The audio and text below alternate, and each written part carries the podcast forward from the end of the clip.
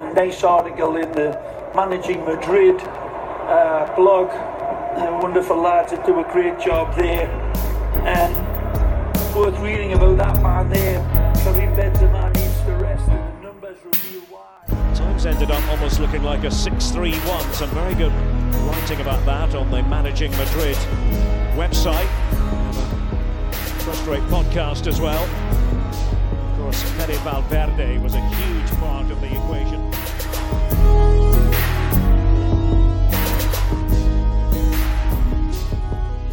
Hello and welcome to a Monday edition of the Managing Madrid podcast. I'm your host, Kian Sabani, joined by Lucas Navarrete for another edition of El Día Después.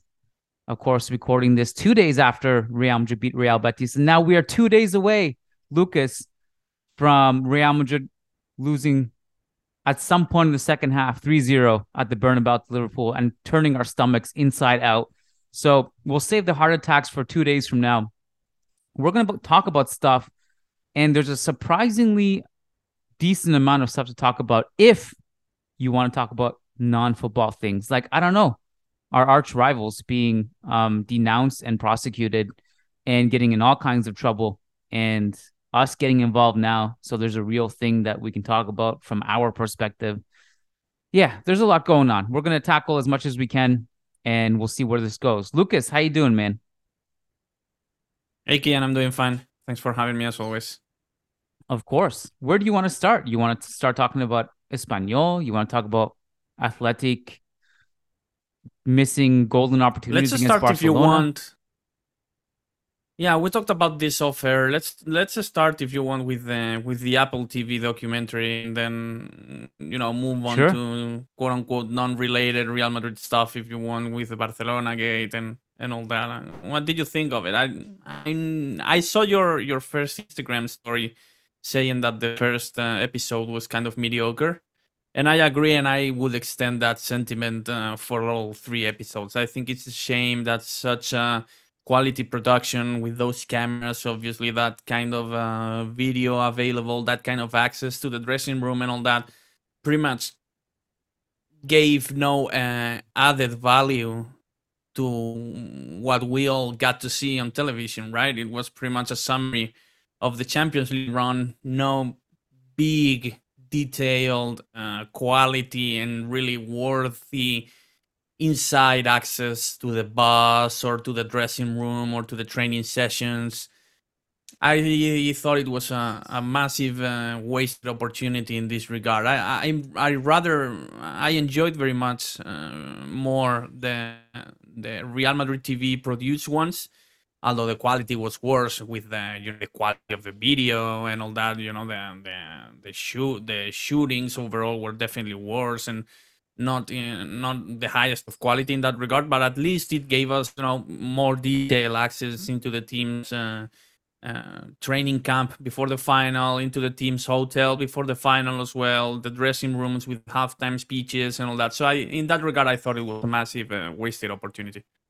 Yeah, Matt and I talked about this a little bit after the Espanol post-game podcast, like towards the end of it. And I just thought it was a little bit disappointing. It was hyped up. And I think what carried it was really the content, which is Real Madrid had epic comebacks over and over again. And that's what carries it. But it's not the storytelling of the documentary.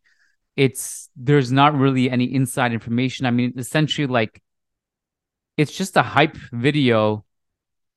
What I said to Matt is, like, there's that Twitter account or a YouTube account, I don't know what it is, or maybe both. It's called Madridista TV. I think that puts out like these cool compilations or these cool montages of the comeback, and I enjoy watching those, but I can just watch those. Like, this Apple documentary didn't give me anything new, really.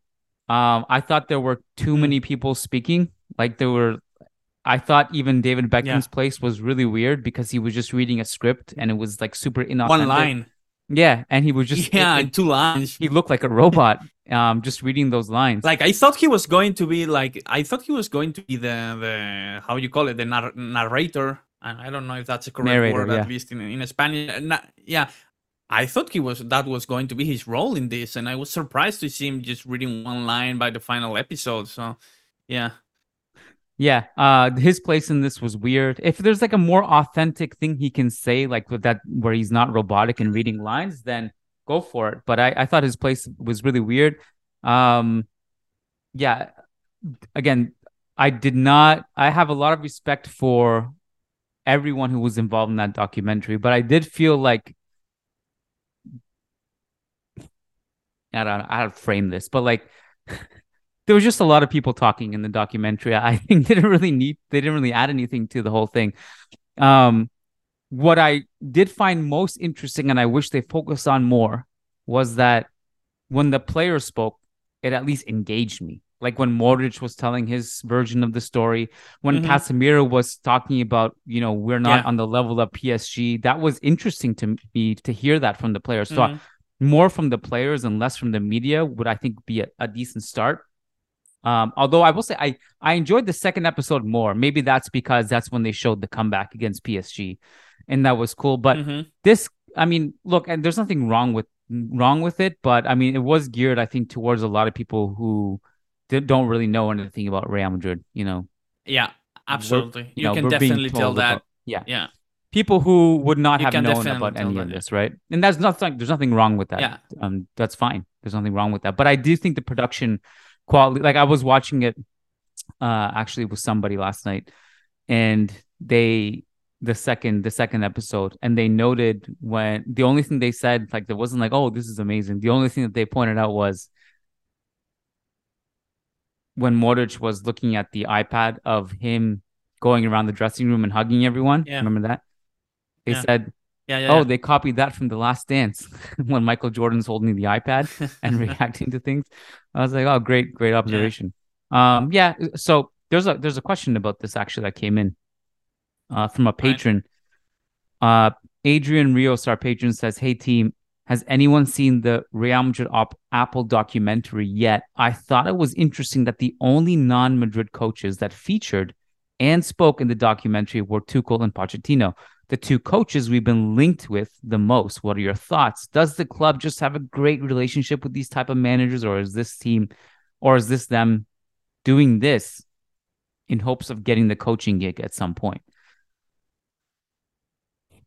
I would agree with that, and I could buy the point, but Xavi also appears. Remember, Xavi also appears talking about El Clásico, and not in press conference, like when Guardiola previews matches against Real Madrid. They obviously show footage of Guardiola during his press conferences and all that. Xavi appears the same as Pochettino and Tuchel, so the point loses a bit of accuracy in this regard. But ultimately, I don't know how these big productions work. I don't know if they actually pay these guys to appear on the show, even if it's just obviously a big amount of money or something like that, or they just ask. I doubt there's any money involved in this. I doubt it. I know. It was weird that Xavi accepted to appear, though. Don't you think? Yeah, I suppose it is. I never really thought about it, but yeah, I suppose I don't know what he's doing there or why he accepted to talk about Real Madrid. No, it's fine to have him. I don't have any complaints about him appearing. Yeah. Though. It's just me saying that it's the fact that did he just accept to appear in a documentary glorifying Real Madrid for free? Was a bit strange in my opinion, but in that regard, I think that obviously Tuchel and Pochettino maybe want to keep themselves relevant for Real Madrid and want to have a good relationship with the club. Definitely, that's maybe at least a part of why they ultimately appear in the show. But overall, I think that maybe they all thought that this was going to be a big production. They didn't want to just miss on the opportunity of being there. Same as, since we just talked about The Last Dance, same as Karl Malone, for example. He never had a great relationship with Michael Jordan and all that, and ultimately he decided to appear. Why? I don't know. Maybe money was involved, or maybe he just felt like, oh, this is Netflix, this is a big thing, and I have a good opportunity to be here and at least share my version of the story. Yeah, I mean, I doubt there's any money involved, but sometimes these people just accept. I would do the same if I was Tuchel or Pochettino, wanting to just have good relationships with Real Madrid. Why not? I don't. I think that's a logical stance from them to take. I haven't seen the Tuchel part yet. I'm assuming that's in episode 3, but yeah, again, I think what I found most interesting was not the narrations or the commentary from anyone in this documentary, but more so just when people were speaking within the club. I mentioned this to Matt. It was just, even if it's like nothing groundbreaking, like, wow, I can't believe it, but it was kind of wholesome to see stories from Florentino about his lip, you know, when he was a child, and the scar, and then Ancelotti making jokes about this is how we score his tactics. Remember, he's like, the ball goes here and then here and then here and then goes in the net. I kind of enjoyed those things when Modric was speaking, Benzema was speaking. That was cool. I wish there was more focus on just those guys speaking about their experience. And maybe some, I mean, it would be really fascinating if you got like Neymar and Messi and Mbappe to talk about what was happening. That would be really cool, but you didn't get that. Yeah. The one thing I don't know, this is not necessarily related, but something that's been on my mind is that, you know, just watching the comeback against PSG reminded me, and also kind of goes in hand with their exit this year against Bayern Munich, that I do wonder sometimes how the media portrays the importance of players. I forget which media outlet it was that like was one of the big media outlets that before the game against Bayern Munich, it was something about like Messi's PSG to take on Bayern. And then when they lost, that same media outlet said Mbappe's PSG loses to Bayern. Obviously not mentioning. I also think one of the most underrated players, I think, in the past few years, in my opinion, has been Neymar. And I understand why a lot of people are not too fond of him because of the way he's taking care of himself, maybe some of the seriousness he's taking these games with. But to me, like, he's been, I don't know if this is blasphemous. I don't know if there's any huge Messi fans who listen to this podcast anyway, but I kind of think like Neymar has been a much more decisive and important player than Messi in the Champions League since 2015. Even if you go all the way back when he was when he was playing with Barca, that comeback against PSG was him.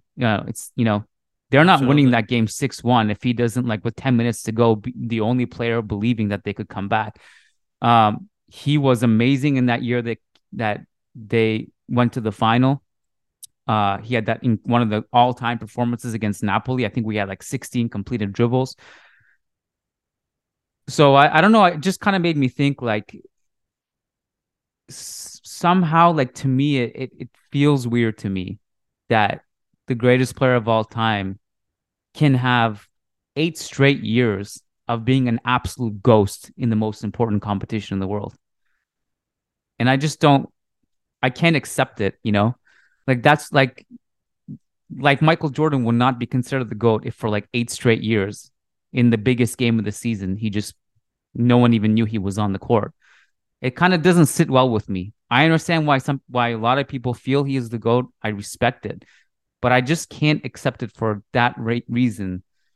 The most important competition in the world, it's not 1 year, it's not 2 years, it's not 3 years, not 4, not 5, not 6, not 7, it's 8 years in the decisive game.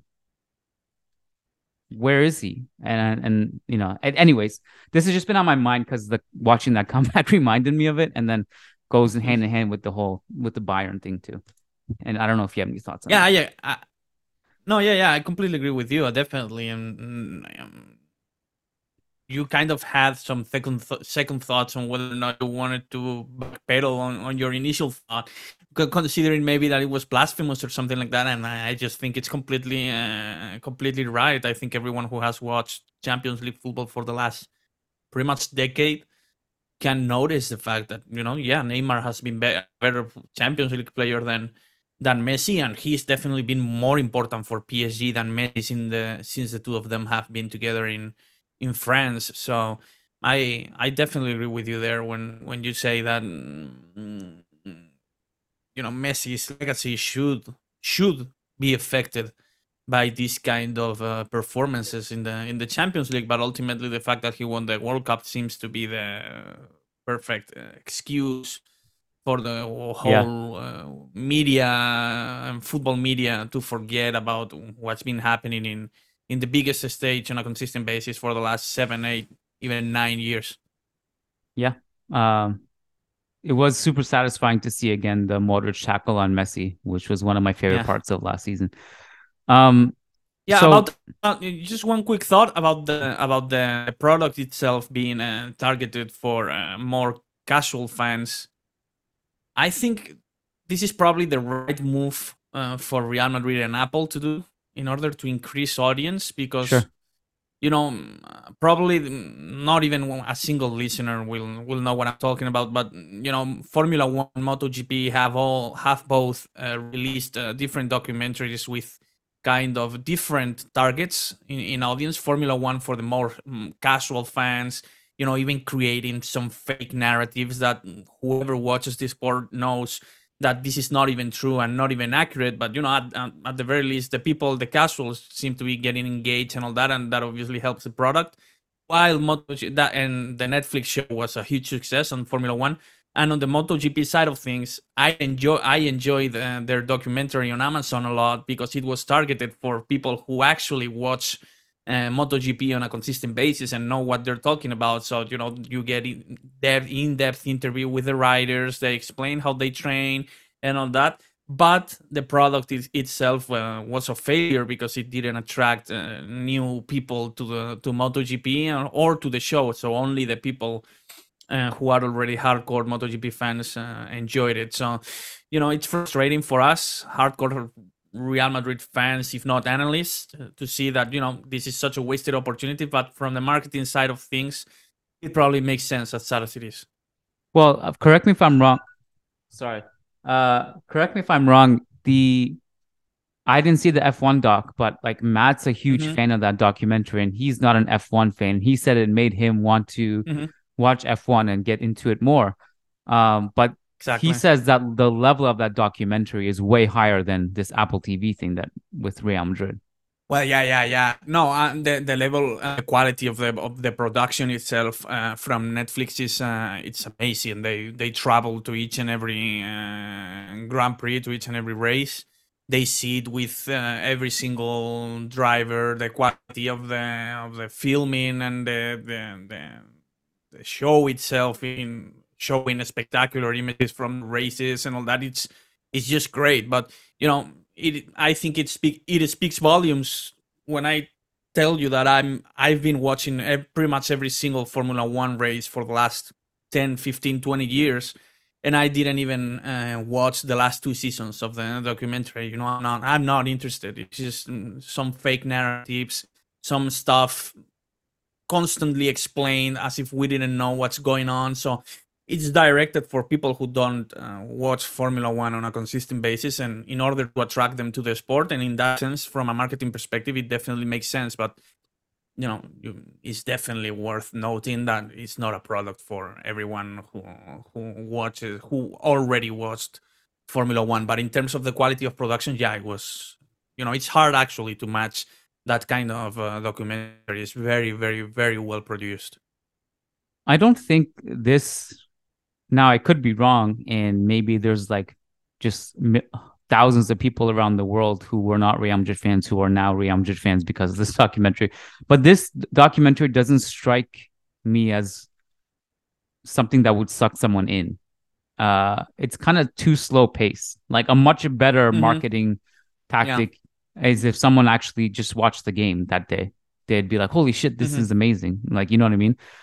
But the documentary feels a little bit too slow paced for me to find someone else getting engaged into it. I agree. So I want to ask you this. Last week, neither of us felt that something would actually happen to Barcelona. Do you feel differently now or no? No, not really. Not really. Something might happen again. As I said last week, something might happen to Bartomeu, to Rosell, maybe even to Laporta. I just don't see anything happening to Barcelona as a club in the football side of things. I don't see them losing points. I don't see them losing trophies from that era. I don't see them being relegated. I just don't. Something will probably and will definitely happen in the financial side of things. Maybe in that sense, I don't know, some kind of punishment from a financial perspective, in the sense that maybe they will not be allowed to sign any players, similarly to what happened to, who was that, Chelsea a few years ago, Manchester when they City, weren't allowed to sign players for two. I don't remember either. Manchester City, maybe both, for 2 or 3 straight transfer windows. Didn't that happen players to us at one point? Didn't we have a ban from like 2-3 years ago? Didn't we have like one summer or one winter? Oh, no, I don't know. I could be mixing thoughts. I'm not sure. I'm not sure now. Like, for all the Kubo thing, right? I don't know. We have to look it up. I think it was, or maybe it just never went that far. Just looking it up now.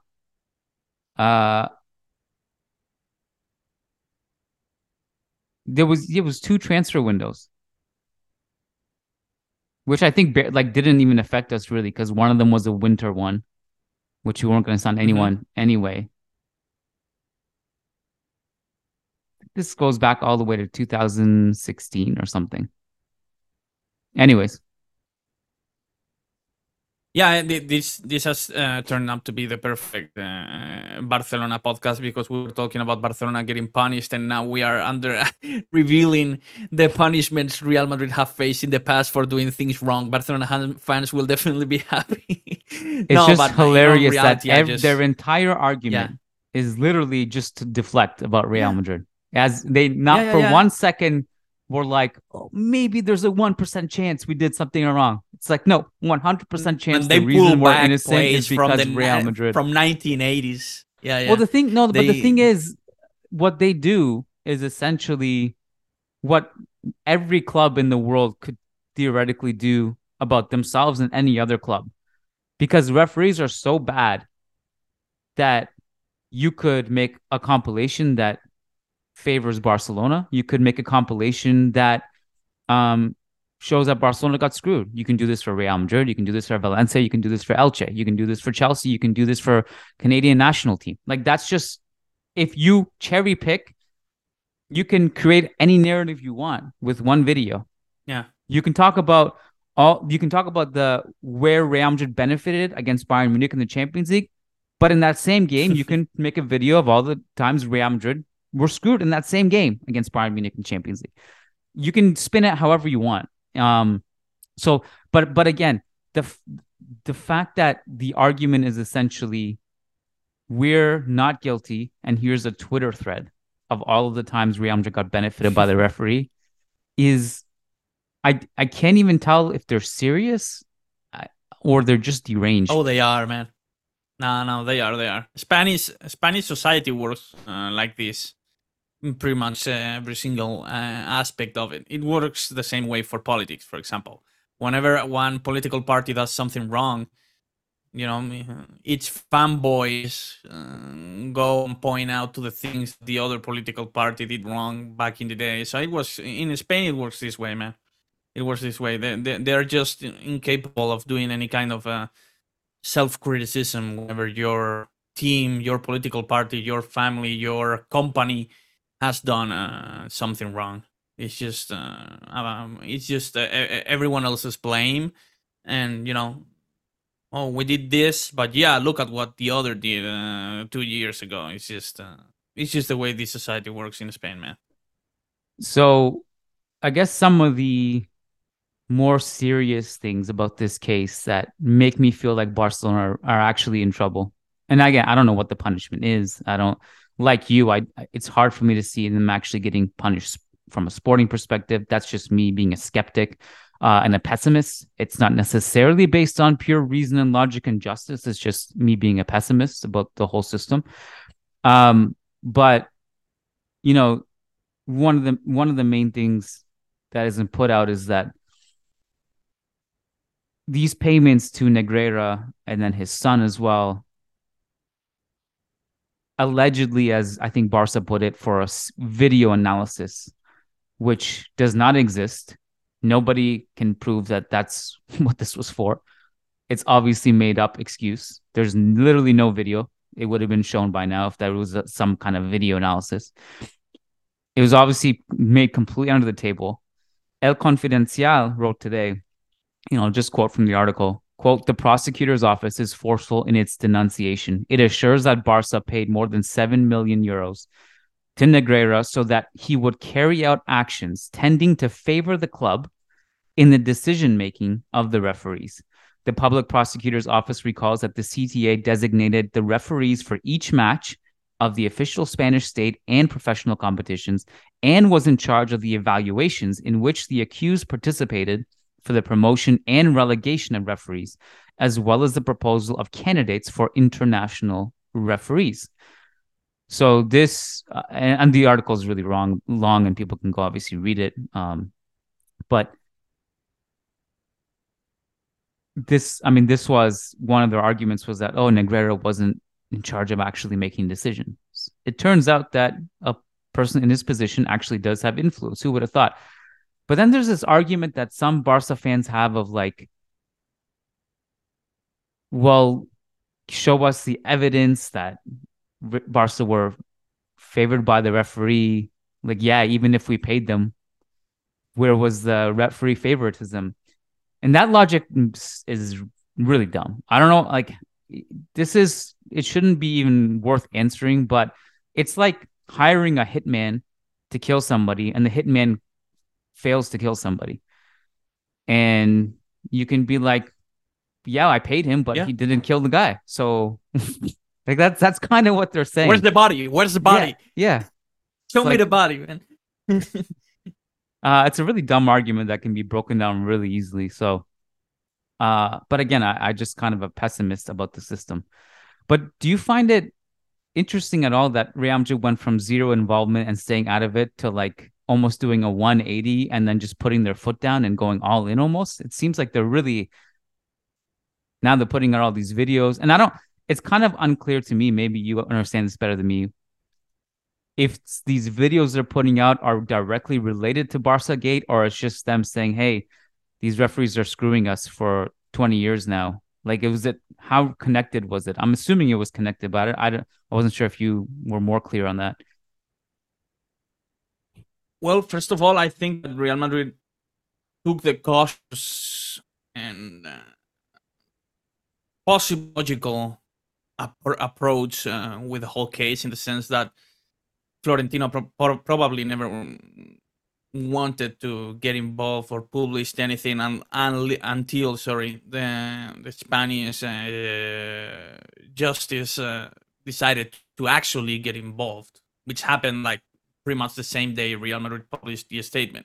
Yeah. Like, until then, it was all a matter of reports in the Spanish press. Yeah, reliable and credible reports with evidence, full of evidence and all that. Like, it was pretty much a matter of time for the Spanish justice to get involved, and we all saw, Tebas entertaining the idea, and it was something that happened already and factual and something there.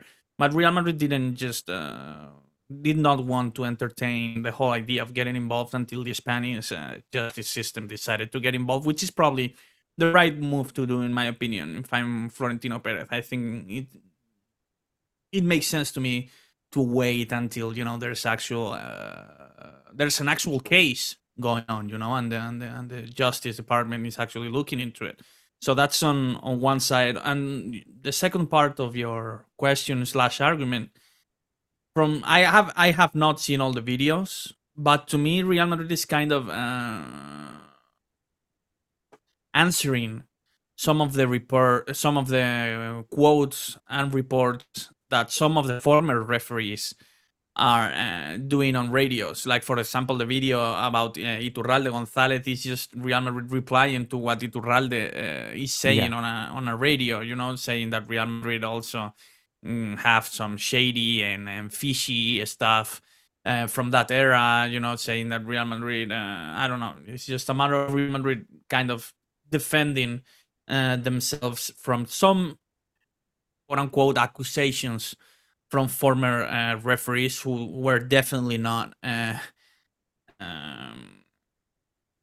had definitely not lost for Real Madrid, which is the case for Iturralde and has been the case for his entire career. Everyone knew that. Everyone who watched Spanish football in that time knew that Iturralde hated Real Madrid's guts. He's proved that time and time again.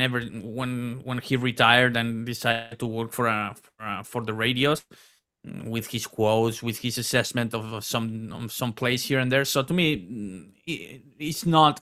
I wouldn't take it as far as saying that Real Madrid are kind of providing or trying to provide evidence on how the referees did something wrong during the Negreira era. To me, I wouldn't take it as far as interpreting it that way, in my opinion. So, I mean, this is really interesting. And like coming from someone who personally, my personal feeling, and everyone has their opinion, I hate the fact. I honestly, I don't like it when Ramji come out after the game and complain about the referees. I'm not a fan of these videos either. So that's my personal opinion. You guys can have whatever opinion you want. I don't like it. I just like to talk about football and like to focus on it. And I don't like to talk about excuses. Obviously, if there's like a real conspiracy in that, or there's like literally real corruption, it's a different story. And you can disregard my opinion if you want. And I understand that. I just don't like the excuses. And that's just me because I love to talk about football. There's these two videos that were released on the weekend. And they've done this before. It wasn't just this weekend. This is something that Real Madrid TV has done in the past. Both those videos are actually pretty damning. The Close Gomez one, who is now head of VAR, they put out statistics and video examples of how Real Madrid just don't do well when he's in charge. And the Iturralde one, as you said, was in direct response to Iturralde going on national TV on maybe Saturday night, I think, or something like that, if I'm not mistaken. And he just slams Real Madrid for putting out these videos. And then they put out the video of Iturralde González. And that video is pretty damning too. I mean, it's just these just crazy decisions. Surprise. I mean, I don't have to like go through it, but like there's one of like Zidane literally getting elbowed in the head and then him getting a yellow, you know, like there's like just a lot of nonsense. Did you see that play that was posted on Twitter? I'm not sure if it was part of Real Madrid's own video, but I saw one particular play in 2015, Real Madrid's visit to Rayo Vallecano. One yellow card shown to Cristiano Ronaldo for faking a penalty. Yes. The most ridiculous play I've ever seen in my entire life, man. Well, it's just one of the most ridiculous calls I've ever seen. It's not. I don't think Iturralde made it. I think it was Close or someone like that. I don't know, but it was one of the most ridiculous plays I've ever seen. Now that we're talking into those strange things. So Iturralde, it should be known. You said he hates Real Madrid. Absolutely, he has always hated Real Madrid. He continues to hate Real Madrid after he retires, and this is not something like we're just assuming or we think. This is he's literally gone in interviews and boasted about the fact that my numbers when refereeing against Real Madrid, their record is terrible. This is how many goals they concede. Yeah. This is how many cards they get. He's bragging about it. This is how many losses they get, and he jokes and he laughs when he's saying it. He thinks it's funny. Yeah. He literally hates Real Madrid, and so this is not like a thing we're making up. He literally hates Real Madrid. So you know, I think it was and goes out of his way to defend Barca. Managing Madrid retweeted something on the Twitter account that there's like a video where he's doing a video analysis defending Barcelona, making up like it's just the most farcical thing. It looks like Saturday Night Live. He's dead serious defending Barcelona in this call that is clearly not correct. So he has that track record. So that's some context about Iturralde that I think is most wise. In case you guys aren't following or know what we're talking about, this is the kind of guy we're talking about right now. It's just I feel like there's a lot of just. There was another report I saw yesterday about Barca cover-ups with MediaPro, Movistar. This is another thing that kind of got lost in the shuffle. Oh yeah. The protests in San Mamés, right? There was big protests in San Mamés against Barca's corruption. And Kudos to Athletic Bilbao, by the way. They hate Real Madrid as well, but they at least hate Barcelona the same way they hate Real Madrid, which you don't see very often in other clubs. You know, you see in other clubs in Spanish football, they hate Real Madrid, but whenever Barcelona come to town, everything's fine. And whenever they get a, you know, the wrong end of the stick against Barcelona, everything fine. They don't complain. Look at Valencia, for example, and what Valencia would have done had this same missed penalty happened against Real Madrid and not against Barcelona as it happened. So kudos to Bilbao for at least, you know, having the guts to doing that kind of protest against Real Madrid, because you don't find that very often in Spanish football. So this is another thing that kind of got lost in this, is that Jaume Ruiz, I mean, this is guy who was in the news quite a bit a few months ago, I think, because he's one of the guys who actually helped with the funding of one of Barca's levers. Yeah, executed one lever. Yeah, he is part of MediaPro. Actually, he's the CEO of MediaPro. No, the owner. Sure. Yeah. The owner of and so MediaPro cut from the broadcast athletics demonstrations yesterday. Yeah. So a lot of people just didn't know about it until DAZN posted a video of the cut protests on their channel. And so that's kind of like just adds to the shadiness of this whole thing. Like, you know, Barca's involvement with MediaPro, all these levers. Like, I know, like, we kind of say that a financial penalty won't do Barca, like nothing's going to happen unless it's financially related. A financial thing would actually hurt them quite a bit too. They're already pretty bad situation. And obviously they didn't hit their targets in the budget, which justified their levers in that they projected they would qualify for the quarterfinals of the Champions League. That didn't happen. That really hurt them as well financially. It would hurt them. Again, it's not like, I don't know if they'll get the full justified punishment that they deserve. I want to say one more thing, Lucas. A lot of people are saying it's not good for the league. It's not good for Real Madrid if it gets punished. You have to look beyond that. I know it's a lose-lose in that scenario, but long-term... Justice is more important than that. For sure. Justice is more important than that. And I think one of the reasons why Real Madrid all of a sudden flipped it and went from not being involved to being really involved, waiting for the prosecution to happen, is that I don't think they want to be associated with this kind of thing. And they want to distance themselves from it. And I don't even think the Super League is important enough for them to be associated with this. I don't know. It remains to be seen where this goes. But obviously, as an institution, if there is proven corruption and that has hurt your team over the last 20 years and counting, that's going to piss you off. Like, they're not going to like just be friends with you for, like, just because of a Super League. That's, you got to get past like the marketing and the hurts the league nonsense and all. I mean, it's not nonsense. It's real. It hurts the league, hurts Real Madrid, but you can't be associated with that kind of thing. Right. So yeah, the thing that drives me a little bit crazy is the fact that, you know, some people may, as you said before, and you know, we often don't like to talk about these matters, about referee mistakes, about, you know, conspiracy theories and all that. But you know, these reports from about, you know, Barcelona not having a single penalty called against them for over 2 seasons.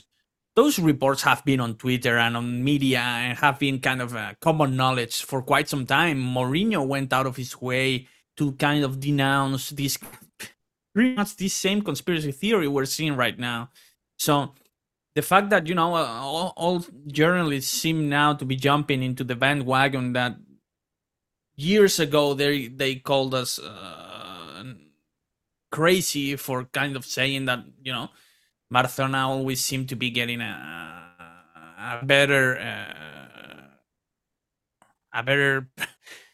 more favorable performance from the referee, at least for their interests. When we were saying and denouncing this, you know, we were called crazy and insane, and now they seem to be jumping into the bandwagon, and everyone seems to be kind of assuming and accepting that maybe Mourinho back in the day was right in some of the things he said. about, you know, about coming with a list full of errors here, saying that Barcelona never get a penalty called against. So now it seems that Mourinho was right, and you know that Mourinho was that it was fine for him to kind of denounce these things, because ultimately he was right. The Mourinho speech was just so epic. It's one of those things that like I could just watch every day. It's the way he words it. I mean, that speech was right after Pepe's red card in the first leg against Barca. Yeah. Following that speech, it was damning that in the Camp Nou in the second leg, against all odds, we actually almost came back and overturned the deficit. But Higuain scores a goal that was disallowed because Piqué trips Ronaldo. And because he trips Ronaldo, Ronaldo falls on, I think it was Mascherano, who goes down. Yeah. And then the goal gets disallowed. And you were like, well, I think Mourinho was right. Like, in what world does Piqué fouling Ronaldo result in Higuain's disallowed goal? That was right after the speech. Remember the Van Persie red card in the Emirates also. There's a lot. I mean... There's a lot. I mean, the Chelsea and Inter could both put 2-hour compilations of how they got screwed. But but like the Europe thing is almost a different conversation, because you know Negreira has no grounds in Europe, so that's almost a different. That's probably just bad refereeing. I doubt that's match fixing or whatever. But you can have your own opinion on that. But I was one more thing I wanted to say about this. I don't remember what it was. About Mourinho's speech. Mourinho. Can't remember. I have a slight change of topic, but do you have anything else you want to talk about with regards to Barca? No, not really. I think we touched on everything there. Yeah. So I have something that's kind of related, but kind of not. Felix Zweier has been appointed to the Real Madrid-Liverpool game on Wednesday. I don't know if this is getting lost. This is another guy who should not be refereeing anyone. I'm not going to stand here and say he will screw Real Madrid or benefit Real Madrid. I just think Real Madrid and Liverpool are both equally screwed into this, because he is literally a referee who in 2005 was proven to be involved in match fixing and accepting bribes. I don't know how he still has a job. He was in a match-fixing scandal in the Bundesliga.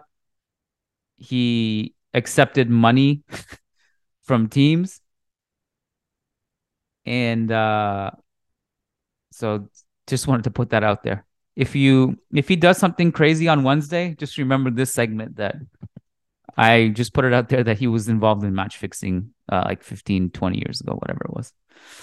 It's another weird one. These guys should just never be given second chances. I don't understand it. They should just be fired on the spot and never to return. Yeah, absolutely. At least not for the Champions League. It's just one of those stages that you would assume that it would require, definitely a clean slate from a referee. So I don't know. Yeah.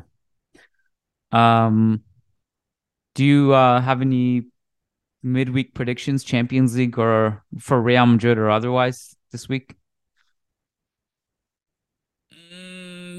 Not really, but since you ask, I expect Real Madrid to go through, and maybe there's a surprise with Leipzig, hopefully. Yeah. Hopefully, I'm waiting for Leipzig to surprise Manchester City there. Yeah, I'm kind of like looking at that one with interest and thinking that, maybe Leipzig can actually do something there.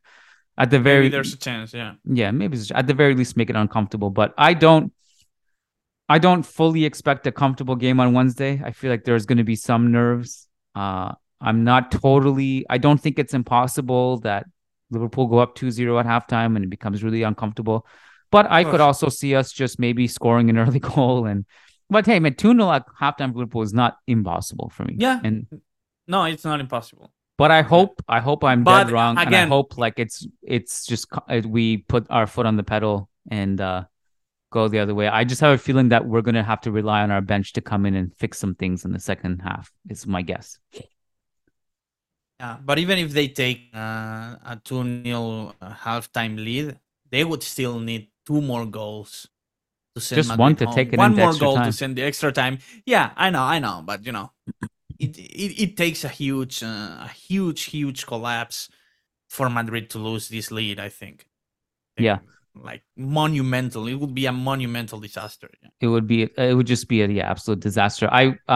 If the away goals rule was in effect still, I'd feel more comfortable, obviously. But yeah. All right, man. This is a good chat. I don't know how we squeezed in almost an hour. I think we're at 45 minutes maybe. And we didn't even talk about football. We just talked about controversies and stuff. So just some housekeeping. Lucas, when's your next Twitch? Pretty much right now. Around 7:30, and I'll probably do another one on Friday or so when I get home. You're more than invited to that one. If you have a free and easy schedule, maybe we can do the mailbag on Thursday as usual, and then have this chat on Twitch on Friday if you want. Okay, cool. I'll also extend an invitation to you tomorrow on our Discord channel. I'm doing a live podcast there where you can do Q&A. You can hop on. What time? At 5:30 Spain time. That's might factoring in my the time change. A little bit later. Okay. A little bit later from my cell phone since I will be away, but I might join, yeah. Cool, hop on. If you guys want to get in on that action, join us on Discord. I don't think you can record that and post it later, so just you're going to have to be one of those ones that you have to tune in live if you want access to it. And on Wednesday night, 1 hour after the game, Zoom podcast. You get a Zoom link if you're a patron. You join us on the show for video breakdown, chat, Q&A, and those are always epic. Make sure you get access to that over on patreon.com/managingmadrid. The Thursday mailbag that Lucas talked about also on patreon.com/managingmadrid. So make sure you're a patron. Don't miss out on the content. Lucas, happy Monday. Thanks for chatting. Take care. Thank you, Kian. Have a good week. Thanks for listening, guys. And before we wrap it up here and send you along on your way, we wanted to give a quick shout out to our patrons over on patreon.com/managingmadrid who do so much to support the show. Thank you guys for being on this journey with us and being a part of this ever-growing Real Madrid family. If you pledge $10 or more, not only do you get access to every single bonus content we do, and not only do you get guaranteed responses to your questions, but you also get a specific shout-out on the podcast. So shout-out to these $10-plus patrons as follows: Brandon Alvarez, Willie Reed, Will Sousa, Wei Pering, Wamik Jamal, Tobias Arroyo-Botcher, Taleb Salhab, Tahmid Kalam, Sushank Damala, Sujai Wani, Sumanshu Singh, Sheikh Hatiri, Shamil, Shabaz Sharapov, Sergio Arispe, Santos Solorzano, Samuli Justin, Samer Z, Said Mahad, Sai Mohan, Sasi Kumar, Saad Omar, Rodrigo Balmaceda, Rishi D, Phoenix, Peter Powell, Paulo Fierro, Patrick Diafari, Oscar Barrera, Nico Laxo, Nicholas Moeller, Nick Ribeiro, and then we got